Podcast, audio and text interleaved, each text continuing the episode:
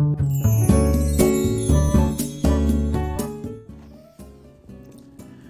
い、おはようございます。愛知県岡崎市のオーラムという一人サロンで美容室、えー、美容師をしてます。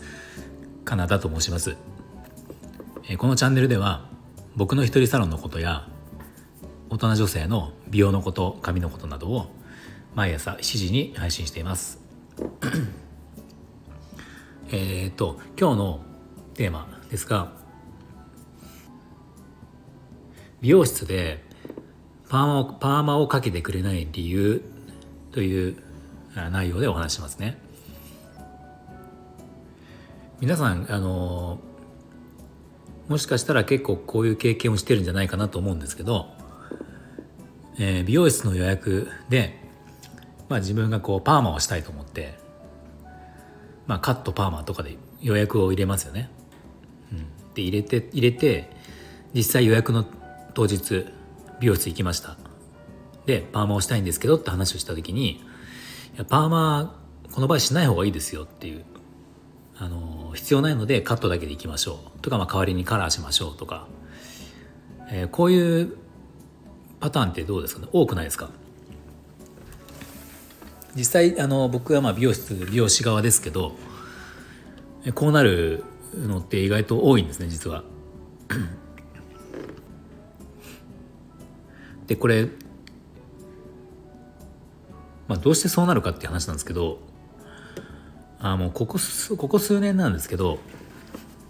美容師さんと、えー、お客様の間にパーマに対する認識の違いっていうのがあのまあ、かなりあるなっていうのがここ数年ですねずっとそれが実は続いてて。でまず一つお客様が多分知らないことで言うと、えー、実はパーマって美容室のメニューの中で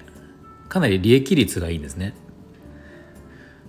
まあ、あのカットとパーマで約2時間だとして、まあ、カットとカラーでも約2時間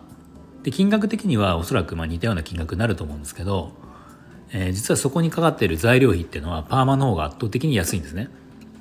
なので簡単に言ったらパーマをたくさんやってもらった方が美容室っていうのは儲かるんですよ。でもそれにもかかわらず、えー、美容パーマをお断りすることが多いっていうのがまあ今の現状ででこれがさっき言ったその認識の違いがあるよっていうことなんですね。でどういう違いがあるかっていうとうんまあ例えばどうでしょうね、えー、若い子は分かんないかもしれないけど今今の40代以上の方だったらこの話が分かると思うんですけど昔のパーマあの要はバブル時代のソバージュだったりとか、まあ、僕ら今の40代僕40代後半が20代の頃あのスパイラルパーマとかあの当時パフィーがよく、えーと、すごく売れた時で2人ともパフィーの2人がくるくるのスパイラルパーマをしててそれが一時期流行ったんですよね。ああいうまあ要はそのソバージュにしてもそうだしそのこのスパイラルパーマにしてもそうなんですけどまあ明らかにパーマじゃないですか。もうパーマヘアなんですよね。もうウェーブしっかりついて。ゆるふわとかではなくてもうカールをいかにしっかりつけるかっていう、まあ、パーマパーマヘアなんですねあれって。ああいうのって。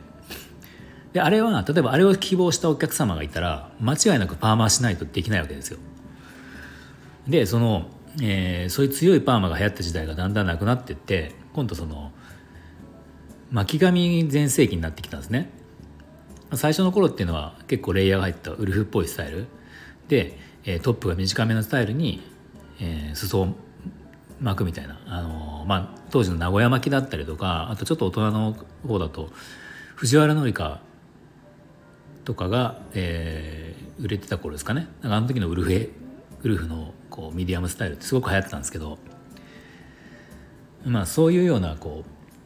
う巻き髪ゆる巻きが流行った時っていうのは結局そのアイロンの力が必要になったんですね。アイロンじゃないとできないようになった。でそのアイロンをするようになっちゃったからみんなこうパーマをしなくなっちゃったんですよ。その時に美容師業界は儲からなくなっちゃったからあの必死でパーマをえー、してもらおうと。パーマー全盛期の頃を取り戻そうとして試行錯誤。で、えーと、美容室じゃ美容室だけじゃなくて、えー、メーカーの方もまあ、そこに、えー、すごく力を使った時で、まあ、その結果いろんなパーマが出てきてデジタルパーマであったりエアウェーブとか、まあ、いろいろありますありましたよね。うん、でそこからまあ今も残ってるものはあるんだけど結局当時特にデジタルパーマなんかはその巻き髪っぽい感じがパーマでできるよっていうので結構売ってた店も多かったと思うんですね。うん、でまあ実は僕がいた店でもデジタルパーマやってたので、まあ、そんな感じの、えー、と巻き髪が好きなんだけど巻くの面倒だからパーマでしたいっていう方で、まあ、やったりもしたんですよ。でまあ近い感じには確かになるんだけどでもねやっぱり違うんですよね。あのやっぱり巻いたスタイルとパーマで巻き髪風にしたスタイルって違っててやっぱり巻いた方が綺麗なんですよ結局は。意外とそのデジタルパーマの時もこう手でくるくるっとして手のひらの中にカール、えー、カールを出したカール、えー、紙こう巻き込んだ紙を入れ込んででそこにドライヤーの風当てて乾かすみたいなことをするとふわふわっとなるっていうんだけどまあ確かになるんですよ。でもそれって意外とテクニックが実はいるっていうことだったりするので、まあ、やっぱり巻いた方が綺麗だなっていうのが実際あってでその時にその、まあ、パーマでもなんかこう巻き髪ができるよっていうことを結構売り出してたものだからそのお客様の中にもそういう感じでいまだにやっぱ思ってる人もいてだからパまあ簡単に言ったらその巻き髪のヘア巻き髪やってる、えー、コテで巻いてるスタイルを、えー、美容室に持ってってこんなふうにパーマしたいですっていうオーダーが今もその後を絶えないっていう状況ですですね。うん、で、まあ、それに対してあの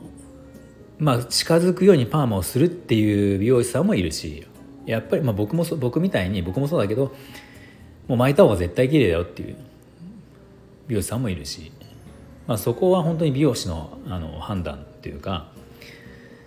考え方次第っていうとこもあるんだけどまあ言ったらパーマで巻き髪はできないんですよ結局は。今時の巻き髪っていうのはできないですね。ウェーブヘアはできるけど今時の巻き髪はパーマではできないんです、うん、で結局そこでそういったその考ええーと、認識の違いがあるからお客様としてはパーマあこの巻きゆる巻きスタイルしたいイコールパーマで予約をしました。でも実は行ってみたらこれは巻き、えーとパーマ巻き髪ではできませんよってなる。